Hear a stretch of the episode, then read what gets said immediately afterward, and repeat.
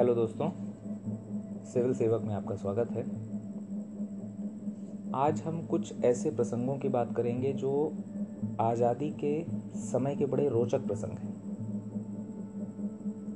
1947 के आसपास के घटनाक्रमों से जोड़ते हुए हम कुछ ऐसे संदर्भों को लेंगे जो कहीं ना कहीं रियासतों के एकीकरण से संबंधित हैं। मुख्य जो हमारा आज का मुद्दा है, वो एकीकरण से ही संबंधित है। हम आज देखेंगे किस प्रकार से हमारे प्रखर राष्ट्रवादी नेताओं ने जटिल रियासतों का एकीकरण करने में सफलता प्राप्त की। भारत के एकीकरण की अगर हम बात करें तो एक सामान्य प्रक्रिया ये नहीं थी। बहुत लंबे संघर्षों का एक परिणाम के रूप में हमको प्राप्त होती है। 1947 में जब भारत आज़ाद होता है तो भारतीय नागरिकों के मन में एक सवाल अंदर ही अंदर दौड़ता रहता है कि अब जब अंग्रेज़ यूरोप को वापस जा रहे हैं तो भारतीय क्षेत्र से कितने देश आज़ाद होंगे? एक, दो या पाँच सौ पैंसठ? सवाल तो काफ़ी वाजिब था और एक चिंताजनक विषय भी क्योंकि इसकी पृष्ठभूमि जो है, वो भारतीय स्वतंत्रता अधिनियम 1947 से निर्मित हो जाती है। इंडियन इंडिपेंडेंस एक्ट 1947 जो कि ब्रिटिश संसद द्वारा पारित एक विधान था, जिसमें यह कहा गया था कि ब्रिटिश शासित भारत के दो टुकड़े होंगे। एक भारत और एक पाकिस्तान। 18 जुलाई 1947 को इस विधेयक को स्वीकृति मिलती है। लेकिन जो प्रमुख मुद्दा था रियासतों का, वो यह विधेयक सुलझा नहीं पाता है। 1947 में जून में माउंटबेटन योजना आती है। जिसमें पाँच रियासतों के संदर्भ में तीन विकल्प सुझाए जाते हैं। तीन विकल्प जो होते हैं, उसमें पहला विकल्प कहता है कि पाँच रियासतें चाहे तो भारतीय संघ में शामिल हो सकती हैं। दूसरा विकल्प कहता है कि सभी रियासतें चाहे तो पाकिस्तान में शामिल हो सकती हैं। और तीसरा विकल्प कहता है कि वो चाहें तो स्वतंत्रता पूर्वक शासन कर सकते हैं। मतलब आप समझ रहे होंगे, यहाँ अलग देश बनने की संभावना प्रबल रूप से रहती है। रियासतों के मन में ये चल रहा था कि हम स्वतंत्रता पूर्वक शासन करके अपना एक अलग देश निर्मित कर लें। लेकिन इस समय गृह मंत्री, उप प्रधानमंत्री और रियासत मंत्रालय के प्रमुख रहते हैं सरदार वल्लभ भाई पटेल। रियासत मंत्रालय के सचिव रहते हैं वीपी मेनन। ये दो ऐसे व्यक्ति हैं जिनको अगर हम भारत के एकीकरण का पिता माँ कहें तो वो गलत नहीं होगा। जिस प्रकार से एकीकरण की भूमिका मैजनी ने इटली में निभाई जिस प्रकार से एकीकरण की भूमिका बिस्मार्क ने जर्मनी ने, जर्मनी में निभाई, उसी प्रकार से सरदार पटेल और बीपी मेनन साहब ने भारत के एकीकरण की प्रक्रिया को पूरा किया। सरदार पटेल ने रियासतों को लगभग सभी रियासतों को बड़ी सहजता से, बड़े कूटनीतिक तरीके से एकीकृत करने का प्रयास किया, जिसमें उनको सफलता भी प्राप्त हुई। समस्त रियासतें एकीकृत हो गई, लेकिन तीन जगह या तीन रियासतों में मामला सुलझ नहीं पाया। पहली रियासत जूनागढ़, दूसरी रियासत हैदराबाद और तीसरी रियासत थी जम्मू एंड कश्मीर। जम्मू कश्मीर का मुद्दा जो है वो काफ़ी गंभीर रहता है। हालाँकि ये तीन रियासतें जो हैं, ये अपनी बात में अड़िग थीं। और अंत तक इसका निष्कर्ष जो है वो नहीं निकल पाता। बाकी रियासतें तो बड़े आसानी से भारतीय संघ में शामिल होने के लिए तैयार हो गई। हालाँकि ये कहना गलत होगा कि बड़े आसानी से, क्योंकि सरदार पटेल और वीपी मेनन साहब ने एड़ी चोटी का ज़ोर लगाया, तब जाकर के रियासतें जो हैं वो भारतीय संघ में शामिल होने के लिए तैयार हुई। पटेल बड़े कूटनीतिक व्यक्ति थे। बड़ी सहजता से बात करते थे, पेशे से वकील थे, बात करने में माहिर और बड़े तर्कशील व्यक्ति थे। रियासत प्रमुख से जब वो बात करते थे तो उनके पास दो से तीन तर्क होते थे। वो कहते थे कि भले ही आपने राजतंत्र भरी शासन प्रणाली जो है अच्छी खासी स्थापित की अपनी जनता को साथ में लेकर के, लेकिन ये वही जनता है जिसने हमारी स्वाधीनता आंदोलन में बढ़ चढ़ करके हिस्सा लिया। ये वही जनता है जो आपसे भी स्वतंत्र होना चाहती है, जिस प्रकार से उन्होंने ब्रिटिश से स्वतंत्र या अंग्रेज़ों से स्वतंत्रता की गुहार लगाई थी। आप सबसे स्वतंत्र होने की बात आप ही की जनता कर रही है, और वो सभी लोकतंत्र की हिमायती है। तो अगर आप भारतीय संघ में शामिल नहीं होंगे तो जनता विद्रोह कर सकती है, और आपके राज्य को विघटित होने में बहुत ज़्यादा समय नहीं लगेगा। क्योंकि पाकिस्तान तो लोकतंत्र का हिमायती है नहीं, वो तो इस्लामिक राज्य बनाने की बात कर रहा है। उनका तर्क बड़ा सहज होता था। पटेल जी अंतिम में ये कहते थे कि हम आपसे ज़्यादा कुछ नहीं ले रहे हैं, सिर्फ़ उतनी ही चीज़ें ले रहे हैं जो आपने अंग्रेज़ों को दे करके रखी थी।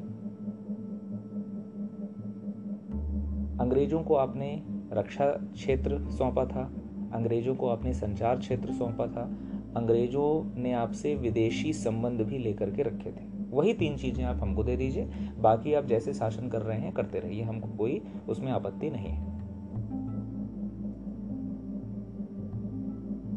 ये कुछ ऐसे तर्क थे जिसके आधार पे अधिकांश रियासत जो हैं, वो भारतीय संघ में शामिल हो गए और पटेल जी के साथ वो जुड़ने के लिए तैयार हो गए। पाँच रियासतें एकीकृत हो गई सिर्फ़ इन्हीं तर्कों के माध्यम से। सिर्फ़ तीन रियासतों में मामला जो है, वो फंस जाता है। पहली रियासत जूनागढ़, दूसरी हैदराबाद, तीसरी जम्मू कश्मीर। आप इस चीज़ का अंदाज़ा लगा रहे होंगे कि इस समय लगभग 60 प्रतिशत हिस्सा जो है, वो अंग्रेज़ों के पास था और लगभग 40 प्रतिशत हिस्सा जो है, वो रियासतों का था, जो वैकल्पिक रूप से या तो भारत में शामिल होती या तो पाकिस्तान में, या तो वो स्वतंत्रता पूर्वक शासन करती अब आप समझ रहे होंगे, रियासतों के पास एक विकल्प था कि वो या तो भारत में शामिल हो जाएँ, या तो पाकिस्तान में, या तो स्वतंत्रता पूर्वक एक अलग देश का निर्माण कर लें। इसके अलावा भी कुछ ऐसे क्षेत्र थे, जैसे गोवा, पौंडीचेरी, दादरा नगर हवेली, दमन दीव चंद्रनगर आदि कुछ ऐसे क्षेत्र थे जो विदेशियों के कब्जे में थे। फ्रांस हो गए, पुर्तगाली हो गए। इन सभी क्षेत्रों को मिला करके एक क्षेत्र बनाना कितना कठिन कार्य रहा होगा, इस चीज़ का अंदाज़ा आप लगा सकते हैं। भारत का दुर्भाग्य था कि 1948 में गांधी जी की मृत्यु हो गई। संविधान बनते वो देख नहीं पाए। दूसरा दुर्भाग्य रहता है भारत का कि 1950 में मुंबई में सरदार पटेल जी की मृत्यु हो जाती है। लेकिन इसमें एक अच्छी बात यह रहती है कि 1947 से 1950 तक का समय जो है वो सरदार पटेल जी को मिल जाता है, जिसमें अपना वो बखूबी काम करके चले जाते हैं। पंडित नेहरू से उम्र में काफ़ी बड़े थे, लगभग पंद्रह साल का अंतर था उन दोनों की उम्र में। और एक अच्छी बात यह भी थी कि पंडित नेहरू सामान्यतः सरदार पटेल की बात माना करते थे। उस समय तो काफ़ी विवाद था प्रधानमंत्री, जब पद दिया जा रहा था पंडित नेहरू को महात्मा गांधी के कहने पे तो उस समय काफ़ी विवाद था कि सरदार पटेल जो हैं उपयुक्त व्यक्ति हैं प्रधानमंत्री बनने के। क्योंकि महात्मा गांधी उस समय दूरदर्शिता की सोच रखते हुए उन्होंने पंडित नेहरू को प्रधानमंत्री पद के लिए उपयुक्त समझा और उन्होंने बना दिया। उपयुक्त समझने से मेरा आशय यह है कि वो एक ऐसा प्रधानमंत्री चाह रहे थे जो संक्रमण काल में लंबे समय तक शासन करके भारत को स्थायित्व प्रदान कर सके। नेहरू युवा थे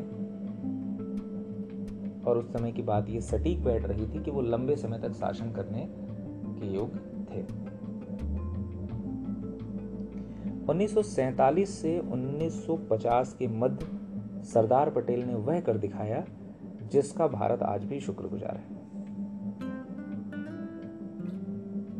सरदार पटेल ने रियासतों को भारी सूझबूझ और कूटनीति से एकीकृत करने का प्रयास किया, जिसमें वो 100 फ़ीसदी सफलता प्राप्त कर गए। अब बात करते हैं जूनागढ़ रियासत की। जूनागढ़ रियासत को अगर हम देखें तो उसकी अधिकांश आबादी उस समय हिंदू थी, लेकिन शासक वहाँ का मुस्लिम था। शासक का नाम था महाबत खान इस समय पाकिस्तान में गवर्नर हैं मोहम्मद अली जिन्ना। भारत में इस समय गवर्नर चल रहे हैं लॉर्ड माउंटबेटन। और भारत में इस समय प्रधानमंत्री के पद में है पंडित नेहरू। मोहम्मद अली जिन्ना की अगर हम बात करें तो काफ़ी साम्राज्यवादी विचारधारा के व्यक्ति थे खासकर इस दौर में। इस दौर में जिन्ना की साम्राज्यवादिता का उदाहरण इस तरीके से समझा जा सकता है कि उन्होंने जूनागढ़ के शासक के साथ संपर्क स्थापित किया और उन्हें सहायता देने का वायदा किया और अपनी ओर मिलाने के उन्होंने भरसक प्रयास किए। अंग्रेज़ों ने यहाँ पे एक सबसे अच्छी बात यह करके रखी थी कि जब तक दोनों देशों का स्थायित्व नहीं प्राप्त हो पाता, तब तक दोनों देशों की सेनाएँ जो हैं, वो अंग्रेज़ी शक्ति के अधीन थी।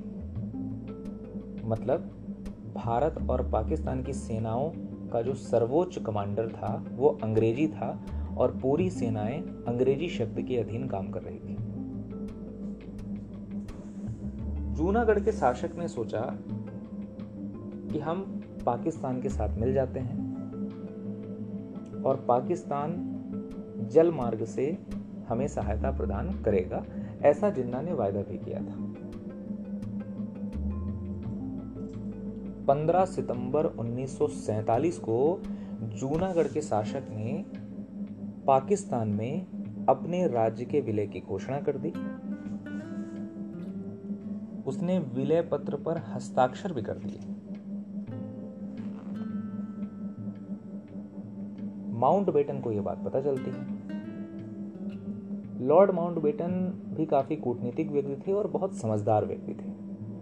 वो भारत विभाजन को बड़ी गंभीरता से ले रहे थे। शायद यही कारण था कि जब वो अपनी योजना प्रस्तुत कर रहे थे भारत और पाकिस्तान के विभाजन की तो वो सर्वदलीय सम्मेलन बुला करके लगभग हर नेताओं से उन्होंने इस इस मुद्दे को सुलझाने का प्रयास किया था कि भारत और पाकिस्तान का विभाजन न हो। लॉर्ड माउंटबेटन की समझदारी जो है, उसका अंदाज़ा आप इस तरीके से भी लगा सकते हैं कि इस समय उनको यह अंदाज़ा लग गया था कि अगर 15 अगस्त 1947 तक शेष तीन रियासतों को अगर एकीकृत नहीं किया गया तो युद्ध होने की प्रबल संभावना है। जम्मू कश्मीर की स्थिति को वो भली भांत जानते थे। जम्मू कश्मीर सीमांत राज्य था। जिन्ना की अगर हम बात करें या वहाँ की हम कट्टर जनता की बात करें तो जम्मू कश्मीर राज्य को लेकर के बेहद संवेदनशील व्यक्ति उन लोग थे। पाकिस्तान के नक्शे की जब बात होती थी तो उसमें पंजाब, अफ़गानिस्तान, बलूचिस्तान के साथ वो कश्मीर को भी रखा करते थे। इसी बीच, जब ये बात आई जम्मू कश्मीर की तो लॉर्ड माउंटबेटन ने अपने जिगरी दोस्त हरि सिंह से मिलना उचित समझा। जून 1947 में लॉर्ड माउंटबेटन हरि सिंह के पास गए, जो कि उस समय जम्मू कश्मीर राज्य के राजा थे। हरि सिंह की अगर हम व्यक्तित्व की बात करें तो बड़े आदर्श राजतंत्रात्मक व्यवस्था के वो प्रधान के रूप में शासन कर रहे थे। शाही शासन जो था, उनका देखने को मिल रहा था। काफ़ी शौकीन मिजाज के व्यक्ति थे लॉर्ड माउंटबेटन जैसे ही उनसे मिलने पहुँचे, हरि सिंह ने उन्हें अपने राज दरबार में बुलाया। माउंटबेटन ने इशारों ही इशारों में उनको ये बता दिया कि 15 अगस्त 1947 तक आप अपना फैसला कर लीजिए कि आप ये भारत के साथ शामिल होंगे, पाकिस्तान के साथ शामिल होंगे या स्वतंत्रता पूर्वक रहना चाहेंगे। उन्होंने शुरुआत में दो विकल्प दिए कि या तो आप पाकिस्तान के साथ शामिल हो जाइए। उन्होंने आश्वासन भी दिया कि भारत इसमें किसी प्रकार की रोक टोक नहीं करेगा। लेकिन उन्होंने ये बताया कि अगर आप भारत में शामिल होते हैं तो पाकिस्तान आपको रोकेगा भी और आपसे युद्ध भी लड़ेगा। इसी बीच हरि सिंह मुस्कुराकर बोलते हैं कि अगर मैं इन दोनों विकल्पों को ठुकरा करके तीसरे विकल्प, जो कि स्वतंत्रता पूर्वक शासन करने की बात करता है, अगर उसको चुनूं तो? लॉर्ड माउंटबेटन ने कहा सैद्धांतिक रूप से आपकी बात सही है, लेकिन व्यावहारिक रूप से आप अपना शासन बेहतर तरीके से नहीं चला पाएँगे। दो विरोधी देशों के बीच में आपकी स्थिति जो है वो काफ़ी चिंताजनक रहेगी। फिर भी, चूँकि आप मेरे जिगरी दोस्त हैं तो आपको मैं विश्वास दिलाता हूँ कि एक बार मैं प्रमुख नेताओं से विचार विमर्श कर लूँ फिर मैं आपको इस संबंध में इतला कर दूँगा। हरि सिंह से इजाज़त लेकर के माउंट बेटन फिर से भारत की ओर रवाना हो जाते हैं। माउंट बेटन सोच करके फिर से प्रयास करने के उद्देश्य से हरि सिंह से मिलने जाते हैं अगले दिन। अगली सुबह हरि सिंह के दरबार में जाते हैं। उनके मन में चल रहा था कि एक बार मैं फिर से बात करता हूँ और शायद हरि सिंह जो हैं वो मेरी बात को स्वीकार कर लें। एक दोस्त होने के नाते वो ये सोच रहे थे कि मैं हरि सिंह को मना ले जाऊँगा। हरि सिंह की एक खास आदत थी। जब उन्हें किसी व्यक्ति से नहीं मिलना होता था तो एक पत्र भेजवाते थे। उस पत्र में लिखा होता था कि आज मेरा स्वास्थ्य खराब है। राज दरबार से एक व्यक्ति निकल करके आया, लॉर्ड माउंटबेटन को उसने सूचना दी कि आज राजा हरि सिंह का स्वास्थ्य खराब है। निराश होकर के लॉर्ड माउंटबेटन भारत को लौट आते हैं। जून की घटना रहती है, लॉर्ड माउंटबेटन जैसे ही भारत आते हैं तो उसके बाद एक नई पृष्ठभूमि का निर्माण होता है। अगले घटनाक्रम में हम समझेंगे कि वो नई पृष्ठभूमि क्या होती है।